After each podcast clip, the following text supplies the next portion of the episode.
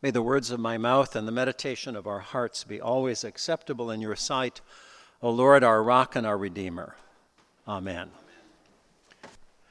We are here, so many of us who carry Bill in our hearts, to mourn a loss.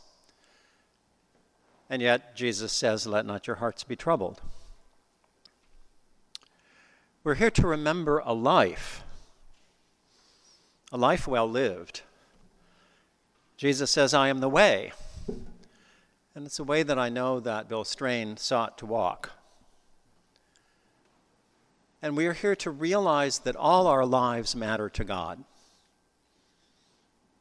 And that God wants us, for our own sake, for the sake of our families and friends, for the sake of the communities of which we are a part, for the sake of the world to be true to the best that is in us. And Jesus says, I am the truth. We're here to celebrate someone who, like all of us, was part of the fabric of the world and whose life has an effect on the fabric of the world. To use another metaphor, to mix my metaphors, we're all like stones dropped in the pool, and there's these radiating waves that go out to the people around us most immediately, but go out beyond our death to people who will not even know what our name is. We are part of the weaving of the fabric of our communities and lives. God cares about what we do with our potentials, who we might become, not just for the salvation of our own soul but because we are members of one another. And in these days of rampant individualism, it's so important to remember, as Bill knew, how much we are community, how much we are members of one another, and how much our investment in building the fabric of goodness in community and world, how much that matters to God. Well, the Bill Strain I know is a man who was concerned about the fabric of the world. He had his ambitions. At one point, he was aiming to be bishop, but he wisely avoided that great honor. And he came to this, to this parish to make it be as good as it could be. And that was more important than high office. Bill was very interested in sociology. We have to realize that Bill and I were, I don't know, we weren't oil and water. Um, but we were different sorts of beer, believe me. um, I was this young, southern rooted, ex fundamentalist, evangelical, charismatic type, inventive, creative, all these things. Bill was the perfect picture of the cardinal rector. He's going to give reassurance to the people. And the first couple of years uh, I was here, I, I, think we were feeling one another out and not entirely knowing what to make of each other, although I think Bill cased me out better than I did him. He knew what to do. He knew what to do in a parish like this. And at the beginning, I was like, no, we should be aiming for all of these radical things. Down, boy. And we, we formed a working relationship. I was at the beginning scandalized that he would take his sermon topics from the front page of the new of the of Time magazine and a third of the text.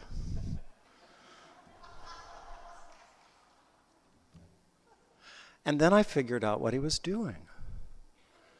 Because I would come in on some high spiritual note and he would come in on something the people in the pews could relate to. And my sermons are more like his now than they were at the beginning because I, because I learned so much from him because he was investing in the goodness of the fabric of the world. And with me, he was very welcoming and tolerant and supportive. But my relationship with him, I think, was a, was an example of his relationship to the people in the parish, wanting to meet them where they were and help them take the next step toward being servants of the good in their lives. Well, I, out of my background of deep emphasis on sin, and he, out of his kind of liberal Protestant, mainstream emphasis on doing good in the world. While I was talking about healing the wounded soul and people take, paying more attention to himself, he said to me one day, I think a lot of people just care for themselves. And what I want to do is help them care for other people. I remember that. It lives in me. He saw the church as a major sociological institution, as an ethical shaper, as a moral shaper, as an opinion shaper. One of his first acts here, don't think that, don't think that I was just the radical. He was the one who looked the part of the stable person and could offload the radical on me a bit. One of his first acts here was to have have, have a town meeting in the parish hall about fair housing, the next step in the integration of our communities. There was a good deal of agita about that. One of the things he allowed was an anti war rally in this church in the middle of the Vietnam War. It isn't that he took a position about that, he allowed the rally. And we thought maybe 60 kids would show up. Some of our youth group kids were organizing this rally, and they were down at the train station getting signatures, and they were being vilified by men in business suits with briefcases. So we thought 50, 60 kids, okay, fine. The kids had agreed to meet here for lunch, and I drove up at a quarter of 12 in the parking lot. And there were kids streaming here from everywhere there were 500 kids in this church and a chance to preach how one can protest peacefully, how one can advocate for justice responsibly and civically. So don't think that Bill's guise as the staid cardinal rector was the limit of the good he wanted to do in the world. He had founded a successful mission at St. Michael's in Wayne. He was a priest who was on the cutting edge of developments in strengthening parishes, cutting edge priest of his generation.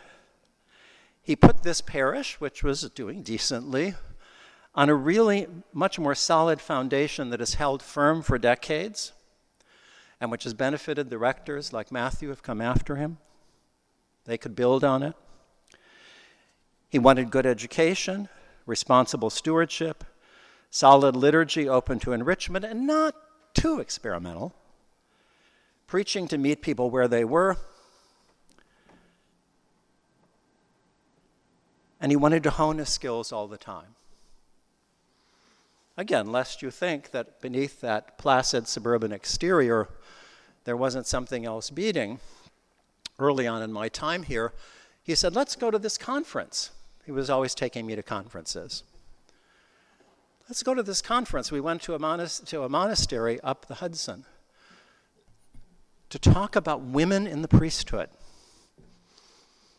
Guess who the guest speaker was? Betty Friedan. Betty Friedan. Bill said, Let's go hear Betty Friedan. So in front of a huge mural of Jesus at the Last Supper with 12, count them 12 men, there's Betty Friedan. And I discovered that all you ever saw on TV about Betty Friedan was when she went ballistic. And about every 15 minutes, she went ballistic and her hair would stand on end. And then she'd spend the next 20 minutes explaining what she meant. Very calmly, rationally, winningly. As we left, Bill said, well, she was pretty good. she was pretty good. So I owe a lot to Bill Strain, and some of you do too.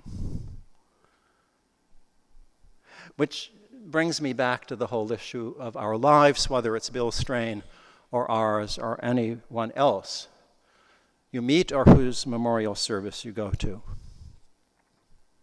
Because our lives are part of the fabric of the world, because we rub off on one another, there are ways in which we come to live in each other. I am not the person, I would never have been the person I am now without Bill, and I've got Bill in me. And he still influences me in ways I'm conscious of and in ways I'm not conscious of.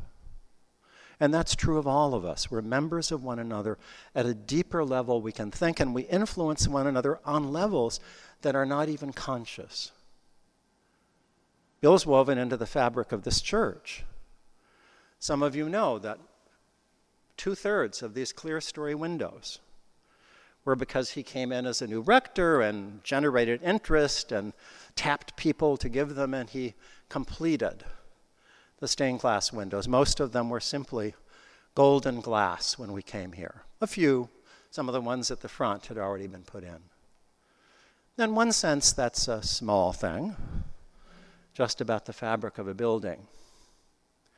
But when the light shines through those angel windows, which you'll see when you come to communion, that's Bill Strain. Not only is it Bill Strain, but his allowing something different. Because everybody knows that the background of stained glass windows is blue. That's what you do with stained glass windows.